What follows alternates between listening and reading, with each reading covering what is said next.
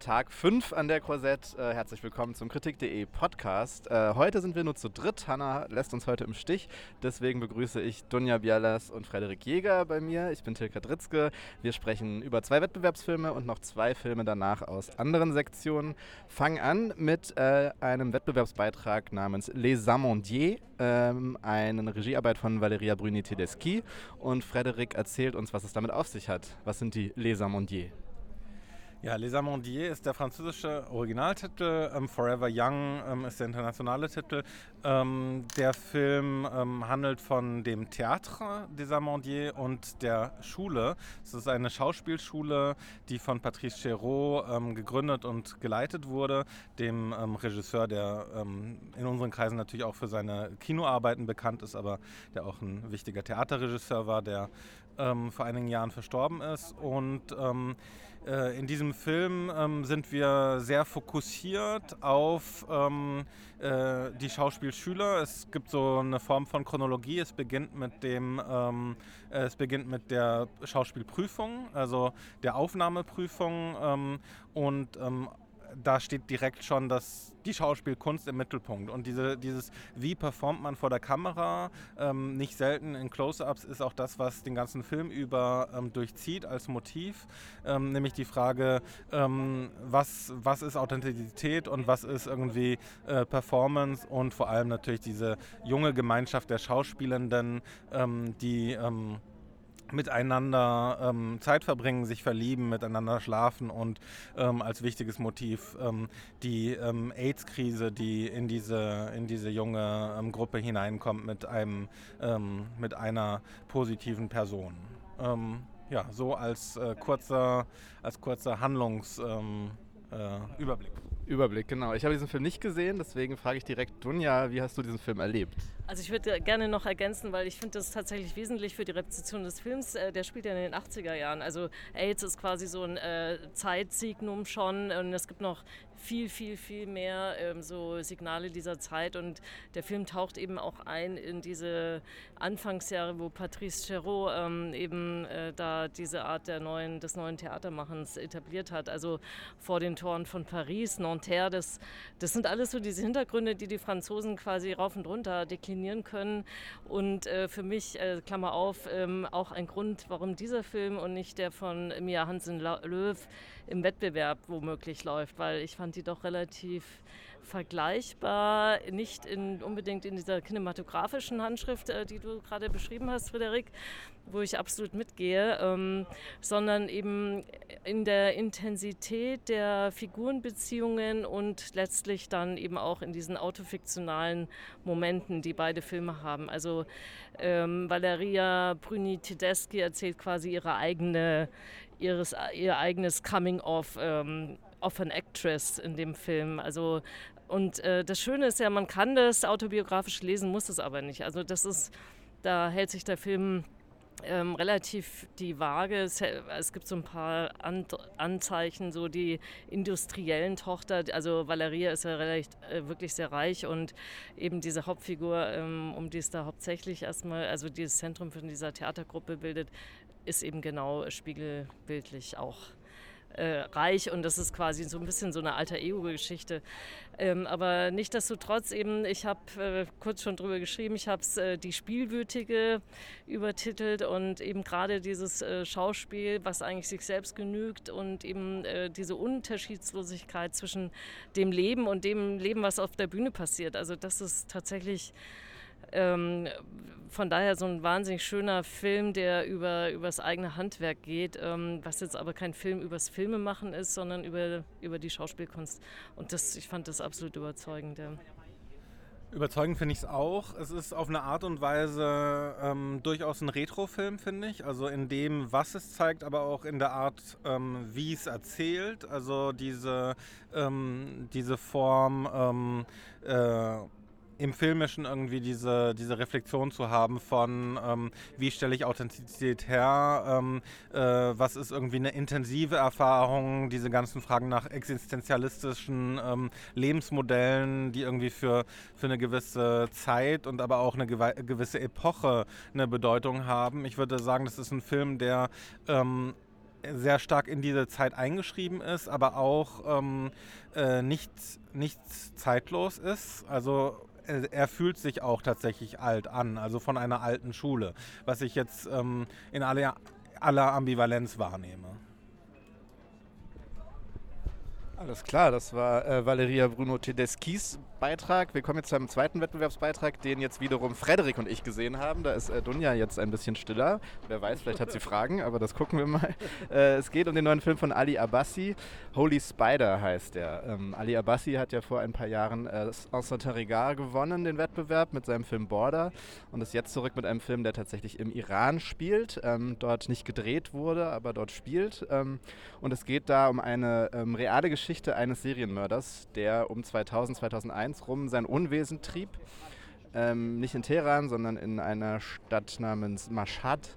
Ähm, und der Film erzählt so ein bisschen ähm, zweifach. Einmal sieht man tatsächlich diesen Serienmörder, der ein Familienvater ist und einen heiligen Krieg ausruft gegen ähm, das Verbrechen, die Sünde und vorwiegend deshalb auch Prostituierte oder Frauen, die äh, als Prostituierte arbeiten, umbringt. Ähm, markant mit äh, einem Seil erwürgt. Ähm, und parallel dazu wird erzählt von einer Journalistin, die aus einer anderen Stadt dort ankommt und diese Morde versucht mit aufzuklären, unter anderem auch deshalb, weil sie der lokalen Polizei nicht traut und es äh, sozusagen auch darum geht, dass diese Polizei vielleicht auch ein Interesse hat, ähm, diesen Serienmörder ähm, aufräumen zu lassen, sage ich mal. Genau. Das ist so ein bisschen der, ähm, der Plot. Erzählt es das ja, schon genre-technisch als, als Thriller, als ähm, nicht Whodunit natürlich, denn das weiß man von Beginn an, ähm, aber eben doch in dieser, in dieser Spannung des, des äh, Katz- und Maus-Spiel oder dieser Jagd ähm, zwischen, oder vielleicht auch diesem, diesem Dreieck zwischen irgendwie der, der, dem Journalismus oder der, der Journalistin, ähm, dem Staat oder der lokalen Behörden und eben diesem, diesem Serienmörder. Frederik will ergänzen. Ja, also einerseits ist es wichtig, dass es eben, dass diese Stadt ähm, eine heilige Stadt ist, ähm, dass die Journalistin aus Teheran kommt und dass die eben, dass es da auch um so einen Clash geht von ähm, der Großstädterin und ähm, äh, und dem Leben ähm, in dieser äh, in dieser von der Religion dominierten Stadt. Ähm, und das andere ist, dass äh, ähm, in meiner Wahrnehmung tatsächlich ist das Katz-und-Maus-Spiel eher, ähm, äh, eher nicht im Vordergrund steht, weil der Film, dem Film schon eingeschrieben ist von vornherein, dass, das, äh, dass der Täter überführt wird, den wir hier sehen. Und eigentlich ähm, äh, findet der Film sowas wie sein Wesen erst in dem Moment, wo er gefasst ist. Das ist relativ spät im Film, aber es äh, kommt dann eben ein Kapitel, das ähm, äh, so den, den Prozess ähm, äh, auf eine Art und Weise dokumentiert oder inszeniert eher. Ähm, und da habe ich den Eindruck, ähm, ist eigentlich der Film bei dem, was er erzählen will, nämlich ähm, der Frage nach der Korruption im Iran und der Frage danach, ähm, wie geht eine Gesellschaft, die ähm, tatsächlich mit dem Mörder ähm, einer Meinung ist, damit um, dass sie den Mörder aber vielleicht nicht freilassen kann. Ähm, das finde ich die interessante Frage des Films. Äh, ich finde den Umgang damit nicht sehr erkenntnis- und äh, vor allem ähm, ergiebig, äh, also erkenntnisreich und nicht sehr ergiebig, weil ähm, äh, weil eigentlich die Komplexität immer wieder versucht wird, irgendwie so zu vereindeutigen. Also es ist eigentlich ein sehr schlichter Film. Es ist ein, ähm, wenn man irgendwie vergleicht mit anderen Filmen, die man aus dem Iran, Iran kommt, äh, kennt, wo es ja viel um moralische Dilemmata geht, ist ja eigentlich immer schon vornherein klar, was richtig und was falsch ist. Ähm, und ähm, äh, der Film ähm, steht auch nicht dazu, dass er eigentlich ein Vergnügen dabei, daran hat, ähm, Frauen beim Erwürgen zuzugucken. Ähm, und ähm, der Film steht auch nicht dazu, dass er eigentlich überhaupt kein Verhältnis dazu hat, was, das, was Prostitution bedeutet. Es ist ein Film, der, ähm, der sich tatsächlich über sein Sujet wenig Gedanken macht ähm, und der deswegen, würde ich sagen, auf eine Art und Weise wenn nicht menschenfeindlich, dann, ähm, dann zumindest ähm, äh, genauso schuldig ist ähm, wie die Figuren, die er hier ähm, äh, eindimensional zeichnet. Das äh, staunt mich tatsächlich zu hören, ähm, weil ja sein Vorgängerfilm voller Ambivalenzen war und ähm, genau dieses äh, Schattenreich ähm, sehr stark ausgeleuchtet hat. Also das dazwischen der Figur, zwischen Mensch und Tier und äh, Fabelwesen. Wie genauso, kommt es? Genauso, genauso ging es mir auch. Also das auf eine Art und Weise stellt es für mich nochmal in Frage, äh, was ich in Border gesehen habe. denn da äh, bin ich zwar mit also sehr beeindruckt, aber auch mit gewissen Ambivalenzen rausgegangen und ich äh, würde den Film dann vielleicht nochmal daraufhin überprüfen, weil ich nicht sicher bin, ähm, also wenn man, weil die Filme doch so unterschiedlich sind, ähm, bin ich mir nicht, nicht mehr ganz sicher, ob mein Urteil von Border eigentlich noch richtig war oder ob da vielleicht genauso diese, ähm, diese Unterkomplexität schon angelegt war. Man muss vielleicht da aber dann schon natürlich dazu sagen, dass das ein sehr bewusster Versuch ist, mit den Mitteln des Genrekinos und ja schon mit tradierten Motiven der Filmgeschichte auch zu arbeiten. Ne? Also das ist ja schon das, das irgendwie Grundkonstellation von Death Wish, dieser, dieser Killer, der anfängt in einer Stadt aufzuräumen und äh, sozusagen die Polizei ähm, ist oder die Presse äh, feiert ihn als Helden teilweise und ne, das fand ich erstmal ganz spannend, weil ja oft im iranischen Kino, was das Politische angeht, geht es eher sozusagen um ein totalitäres System und das System steht sozusagen gegen die Bürger und Bürgerinnen. Und in dem Fall kommt ja sozusagen das Böse aus dem Volk selbst, also sozusagen ein, ein Familienvater, der selbst äh, quasi aufräumen will und der selbst diesen religiösen, fanatischen Krieg ausruft, was erstmal dazu führt, dass es nicht das Regime oder das System ist, was sozusagen das Kritisierte ist. Das fand ich erstmal total spannend. Und das mit den Mitteln des Genrefilms zu erzählen, finde ich als Ansatz und als Idee erstmal gut. Aber dann würde ich eben genau, wie du sagst, Frederik, auch äh, in Frage stellen, wie er das macht und mit welchen Mitteln er das macht und was dann dabei eigentlich herauskommt. Und ja, ich hätte das gerne gesehen, das, was du beschreibst. Also das ist nur, das Problem ist, dass die, dass die Figur des Mörders ähm, tatsächlich ähm, überhaupt keine Reize entfaltet. Ähm, das ist eine Figur, von, bei der man sehr, sehr wenig eigentlich ähm, erfährt davon, was das bedeutet, irgendwie ähm, im religiösen Wahn zu sein. Und ähm, das ist irgendwie, genau darüber habe ich nachgedacht, wie könnte man das prozesshaft interessant machen. Ich muss an so Serien wie Dexter oder sowas denken, was jetzt einem völlig anderen ähm, stilistischen und ähm, Referenzmilieu entsp äh, entspringt, aber wo es ja sowas gibt wie, eine, wie einen Versuch, irgendwie dem Serienmörder ähm, auf eine Art und Weise sich irgendwie, ähm, ja, offen ähm, oder sogar mit, mit dieser Faszination irgendwie ähm, anzunähern. Und das ist ja eigentlich etwas, was das Genre Kino tatsächlich kann. Also uns an Abgründe hinan, äh, hin, äh, äh, uns den Abgründen ähm, näher zu bringen. Und der Film ist aber ein abgesicherter, ähm, der nur gleichzeitig dabei ähm, positivistisch gesehen halt auch exploitativ ist. Und das macht es so doppelt ähm, ärgerlich. Ja, ich glaube, da sind wir uns relativ einig, was äh, die Hauptkritikpunkte angeht. Ähm, gehen wir also weiter zu einem Film, der in dieser merkwürdigen Sektion Cannes Premiere läuft. Ich sage deshalb merkwürdig, weil ich gestern ja auch, als wir über ähm, den Film von Emmanuel Mouret äh, gesprochen haben, ich erst während des Podcasts quasi erfahren habe, dass er gar nicht im Satin-Regal lief, sondern in Premiere. Äh, ein weiterer Film war äh, der neue Film von Serge Bouzon, ähm, Don Juan, eine Don Juan-Verfilmung. Dunja, jetzt fang doch mal an. Wir versuchen uns, genau, dieses jetzt Frederik ist jetzt raus, den haben wir nämlich beide gesehen. Ähm, was ist das für ein Film? Ich werde versuchen zu ergänzen. Allein deine Formulierung Don Juan Verfilmung ist natürlich absolut irreführend. Das ist eine Don Juan Attitude, ähm, ja, also so eine Exercice de Stil für Don Juan. Ähm, Dekonstruktion. Es vielleicht? wird ähm, dekonstruiert, es wird durchdekliniert. Ähm, es fängt damit an, dass ähm, ein Schauspieler ähm, von einer Frau versetzt wird und zwar bei seiner eigenen Hochzeit oder bei deren geme eigentlich gemeinsamen Hochzeit. Und äh, aufgrund dieser traumatischen Erfahrung ähm, sieht er von nun an äh, in jeder Frau nur seine Frau, seine Verflossene, seine Abtrünnige. Und ähm, es kommt dann zu ziemlich unschönen Begegnungen, weil er diese vielen multiplen Bräute äh, quasi alle mehr oder minder blöd anredet oder anbaggert und äh, sich die eine oder andere Ohrfeige abholt oder ähm, sonst irgendwie eben nie landet, sondern sich immer nur einen Korb holt. Und ähm, er, die, diese erste Braut, die taucht dann wieder auf und zwar als ähm, Darstellerin in dem ähm, Bühnenstück, was er eben, äh, wo er eben den Don Juan spielen darf.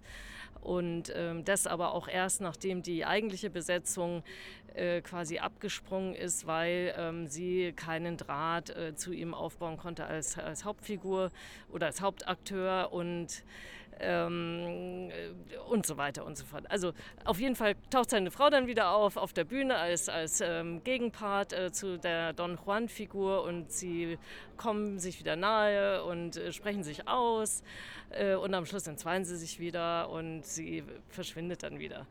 Ähm, also vielleicht merkt man das schon jetzt in dieser kurzen, in dem Versuch an der Beschreibung, äh, dass das alles ziemlich redundant ist. Und äh, was mich aber am meisten tatsächlich gestört hat, war diese, ob, dass die Frau wirklich nur dieses Liebesobjekt darstellt. Also sie, sie wird überall nur das Objekt. Das sind alles so schablonenhafte Frauentypen, die gezeigt werden. Ähm, die Art der Reaktionen, die äh, diese Frauen ähm, zeigen dürfen, sind allesamt wirklich nur noch schablonenhaft und ich fand es wirklich extrem ärgerlich.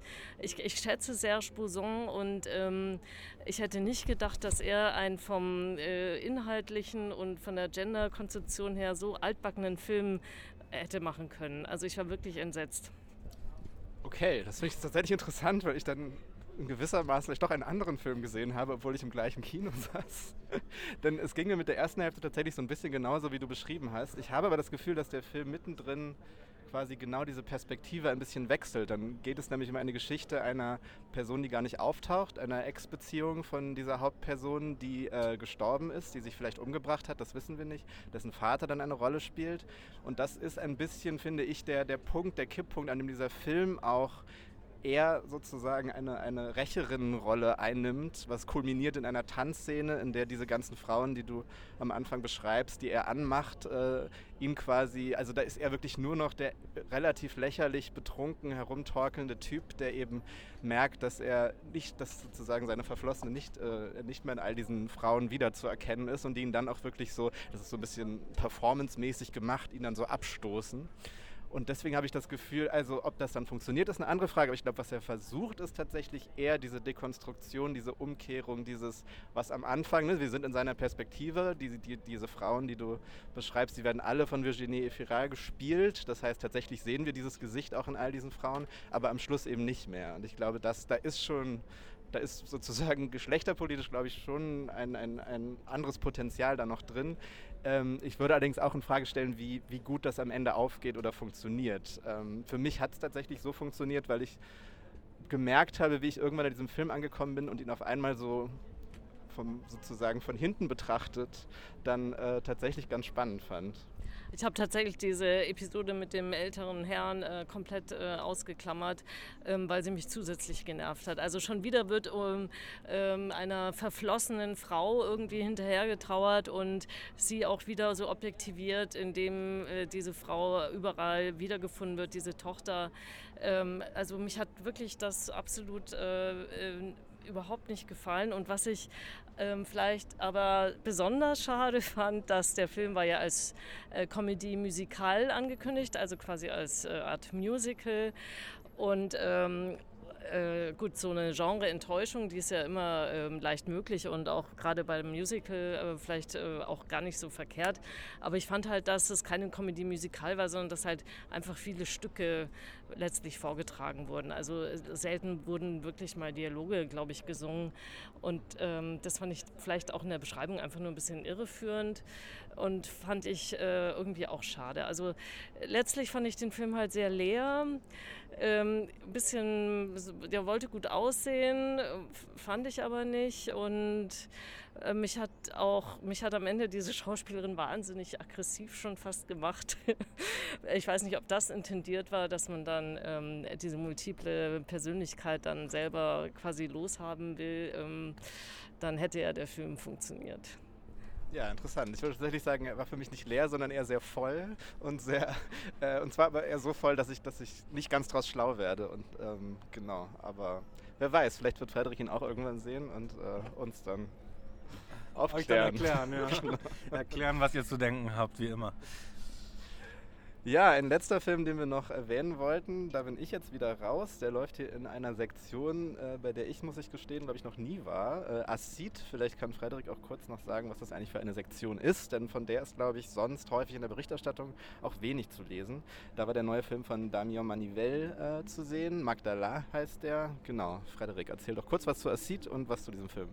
Also die Sektion ist tatsächlich ähm, eine, die ähm, gegründet wurde von Filmemachern ähm, und zwar die sich engagieren für die ähm, äh, für den Verleih vom äh, Kino in Frankreich. Deswegen auch Association des Cinéastes Indépendants pour la Diffusion irgendwas. ähm, ja, äh, hätte ich mal vorher nachgedacht, bevor ich angefangen hätte. so grob ist die Abkürzung schon. Und es ist eine Organisation, eine, eine, ein Verein, der sich engagiert dafür, ähm, anspruchsvolles, ambitioniertes Kino das ganze Jahr über in Frankreich zum Publikum zu bringen.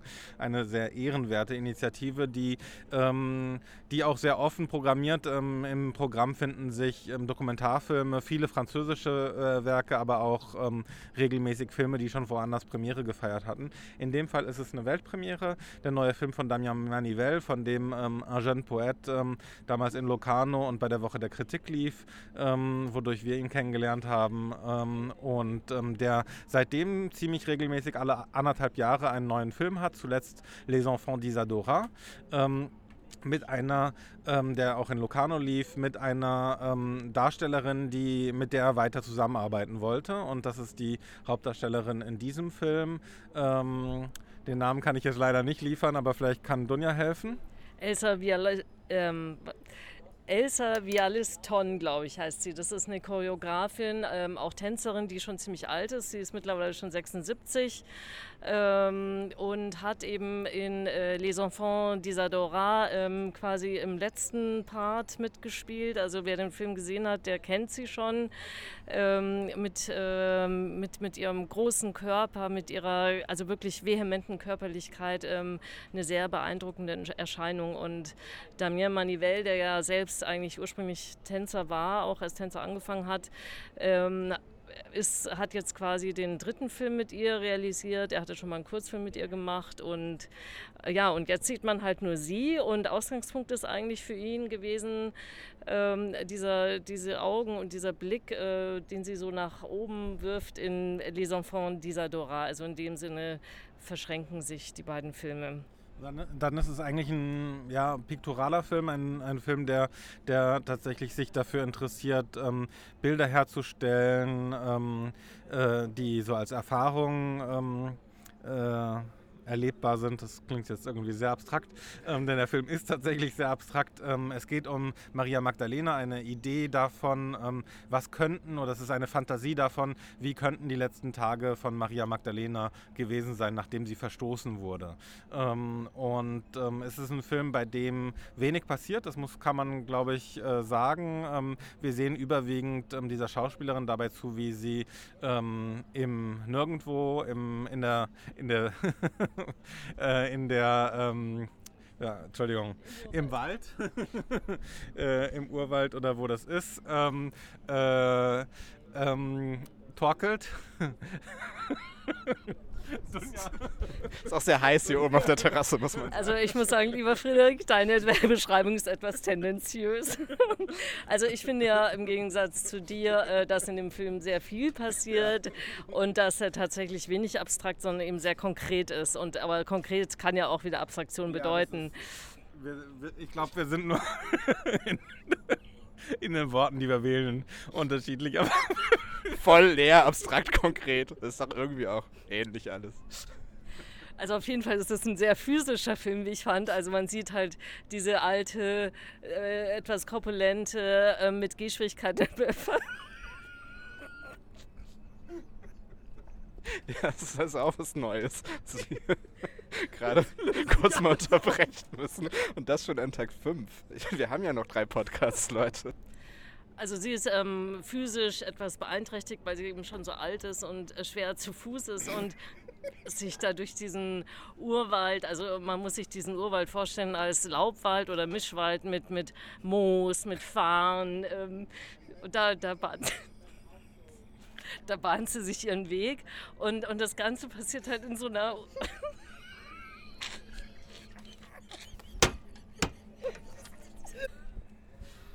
So, nachdem wir uns von diesem Hitzeschlag äh, erholt haben, versuchen wir noch einmal einen letzten Punkt zu machen. Äh, Dunja. Also ähm, was halt fantastisch ist, der Film teilt sich quasi wortlos mit. Ne? Und die Gesten und die Körperlichkeit, das war für mich eigentlich das ähm, Aufregende in dem Film. Und tatsächlich dieses äh, Knacken der Äste und die Bewegung, diese langsame Bewegung wir sind an diesem Punkt, wo alles lustig ist, was irgendwie in Richtung Beschreibung ums Laubwald oder knackende Äste sind. Ich glaube, der Film ist an sich gar nicht so lustig, wahrscheinlich, ne? aber gut, dass. Nein, der ist halt eben überhaupt nicht lustig. Umso lustiger ist es irgendwie über ihn zu sprechen, obwohl ich ihn gar nicht kenne. Also das Interessante ist, und, und, damit hatte ich ein bisschen Schwierigkeiten, dass er quasi so eine ähm, biblische ähm, Figur ins Zentrum stellt. Ja? Also Maria Magdalena ähm, ist ja quasi die biblische Hure. Und ähm, auf dieser Ebene quasi wieder so eine Körperlichkeit reinzubringen und eben sie zu imaginieren, quasi als alte Frau, die halt äh, quasi Jesus immer noch liebt ähm, und das quasi buchstäblich zu nehmen. Und ähm, das macht der Film eigentlich so total auf eine sehr, sehr schöne Weise. Also so ein bisschen so eine Naturmystik, die sich entfalten darf. Und aber vor allen Dingen ist es ein Film über einen alten Körper, fand ich. Und, und eben auch, auch diese, diese Langsamkeit, Bedächtigkeit, also dass man halt irgendwie ähm, mal hinhört, äh, hinschaut und, und sich auch mal Zeit nimmt. Also mit Sicherheit kein Crowdpleaser, auch wenn es für uns jetzt doch äh, tatsächlich in der Beschreibung ja, äh, ziemlich lustig war, weil es klingt natürlich ähm, nach im Prinzip ähm, einem ja, ein, es ist einfach nur ein klitzekleines Stück. Vielleicht kann man ihn sogar ein bisschen vergleichen, außer natürlich auf dem Niveau der Schauspielerei mit Albert Serras äh, La Mort de Louis XIV. Also quasi so ein, ein Thema, ein Sujet, äh, das Sterben und, und eben äh, so einen alten Körper in Szene zu setzen. Und, und das fand ich eben die große Qualität in diesem Film eigentlich. Es passieren dann noch so ein paar andere Sachen, die ich jetzt aber nicht erwähnen werde, weil wir dann wahrscheinlich brüllen vor Lachen unter dem Tisch liegen werden. Äh, das heißt, äh, der Film nimmt sich aber tatsächlich auch leicht. Also das kann man, glaube ich, schon sagen. Der hat, glaube ich, nicht so einen äh, so einen großen Ernst, ähm, sondern er will einfach was ausprobieren mit der Kamera und im Kino auch an, auf die Leinwand bringen. Und ich fand es jetzt ganz interessant. Ich wusste gar nicht, dass das eine Diffusion ist, also quasi, ähm, dass, dass das quasi für, für die Kinos gedacht ist, dann tatsächlich für die Verbreitung, weil solche Filme sieht man tatsächlich nicht im Kino. Und ich hatte eben den Eindruck, dass Assid ist so eine Reihe, wo auch mal experimentelles Filmschaffen stattfinden darf. Und ich würde sagen, das ist auf jeden Fall ein experimenteller Spielfilm und hat mir eigentlich so ganz gut gefallen. Ja, ja das Tolle ist, dass der Film bereits einen Kinostart hat und in Frankreich tatsächlich im Juli ähm, dann ver äh, verbreitet wird und eben Assid sich auch dafür engagiert, den Film dann in den Kinos zu begleiten. Ähm, ich habe den, als ich den gestern Abend gesehen habe, war das für mich auch so eine Wohltat im ähm, äh, während des Festivals von Cannes so einen Film zu sehen. Ähm, deswegen habe ich da vielleicht ein bisschen ähm, vorschnell von Abstraktion und nicht Narrativen gesprochen. Es ist natürlich, ähm, es ist natürlich ein narrativer Film, aber einer, der ähm, nicht an dieser Konflikt- und Dialog-Dramaturgie ähm, und Narration interessiert ist, sondern äh, der sie eher in dem im Momenthaften ähm, äh, erreicht. Und dann hat der Film auch, wie das bei Manuel häufiger ist, eine große Offenheit für das Fantastische und für das Symbolische, ähm, das, äh, das uns auch dahin noch führt, dass noch andere Figuren auftauchen, die wir vielleicht wiedererkennen oder auch nicht aus, unseren, ähm, aus unserem Katechismus, ähm, falls wir einen genossen haben, ähm, für diejenigen, die ihn genossen haben. Und ähm, ja, es ist irgendwie so ein Film, der ähm, also der irgendwie vor allem so eine Meditation erlaubt und dann irgendwie so ein, ähm, so ein ja, mit, Mitgehen, Aufgehen in diesen, ähm, äh, finde ich, unheimlich gut komponierten, ähm, äh, auch musikalisch, ähm, also in, den, in, der, in dem Umgang mit dem Ton eine, eine große Arbeit ähm, geleistet wurde. Also es ist, äh, es ist schon so ein sensorisches Erlebnis.